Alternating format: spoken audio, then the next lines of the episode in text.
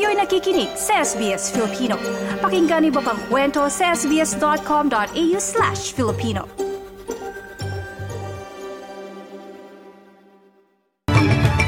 Sa ulo ng mga balita, gender pay gap ng mga employer sa Australia inilabas ng Workplace Gender Equality Agency. Fire danger rating ng Wimmera Region sa Victoria itinaas sa catastrophic. At sektor ng edukasyon sa Pilipinas, hinihimok na ibalik ang pagtutok sa mga paaralang pang-agrikultura.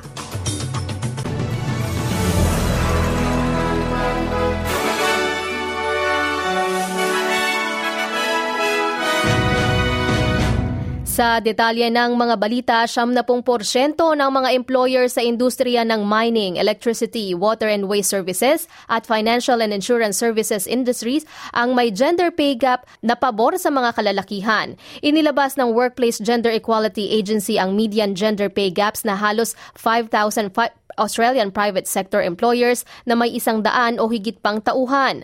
Kalahati sa mga ito ay may gap na mas mataas sa nine point one percent, habang ang national average naman ay twenty-one point seven percent.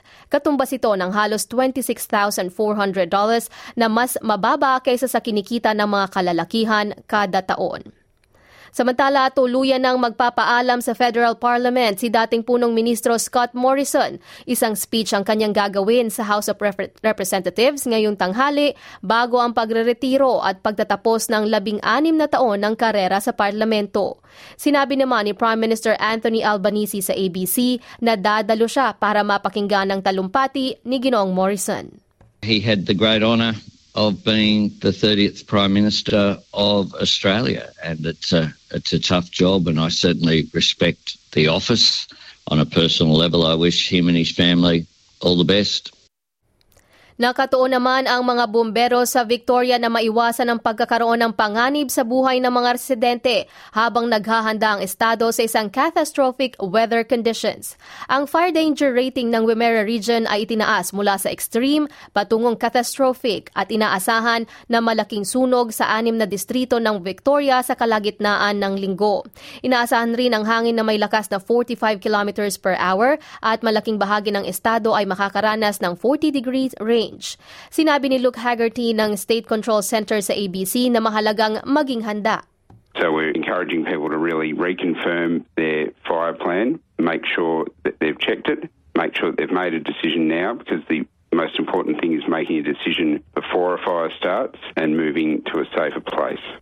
Sa ibang balita, binawi sa New South Wales Police ang imbitasyon para magmarcha sa Sydney Gay and Lesbian Mardi Gras Parade. Kasunod dito ng pagpupulong ng Mardi Gras Board matapos lumabas ang ulat na isang pulis ang kinasuhan ng murder sa pagkawala ng isang Sydney couple. Sinabi ni Police Commissioner Karen Webb sa Daily Telegraph na dismayado sila sa naging desisyon. Nakipag-ugnayan naman ang S B S News sa Mardi Gras organizers para sa kanilang komento.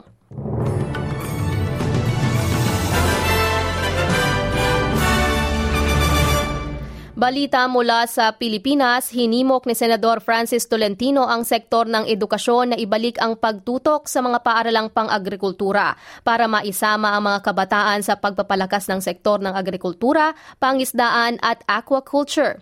Sa programa ng D Z R H, nakipag-usap si Senador Tolentino kay Department of Agriculture Undersecretary Asis Perez para bigyang diin ang kahalagahan ng muling pagtutok sa agricultural high schools sa Pilipinas.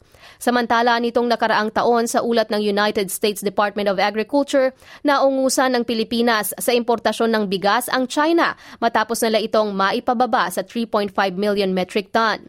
Beijing ang dating nangunguna sa pag-aangkat ng bigas kahit na agricultural na bansa din ito katulad ng Pilipinas. Sinisisi naman ng sari-saring grupo tulad ng Kilusang Magbubukid ng Pilipinas ang pamahalaan sa mga polisiya at pag-aangkat, bagay na patuloy daw na pumapatay sa lokal na industriya ng palay at bigas. Sa ibang balita naman, magsasagawa ng kilos protesta ang samahan ng migrante sa Australia sa New South Wales sa, sa napipintong pagbisita ni Pangulong Bongbong Marcos Junior sa Canberra. Ang No to Marcos Addressing the Parliament ay isasagawa sa Webes, ikadalwamput siyam ng Pebrero.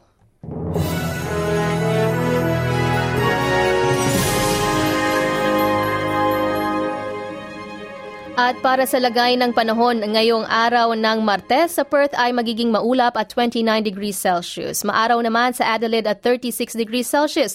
Mainit sa Melbourne at thirty degrees. Maaraw din sa Hobart at twenty-five degrees. Maulap naman sa Canberra at twenty-seven degrees. Posible namang ulanin at maulap sa Sydney at twenty-six degrees. Ganun din sa Brisbane at thirty-one degrees. Sa Cairns may mga pag-ulan at thirty-two degrees at uulanin din ang Darwin at thirty-one degrees Celsius.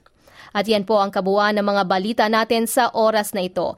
Ako si Edinal Magtibay para sa S B S Filipino.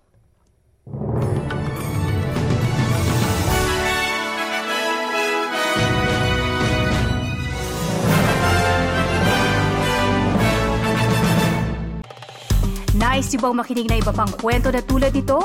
Makinig sa Apple Podcast, Google Podcast, Spotify o sa iba pang podcast apps.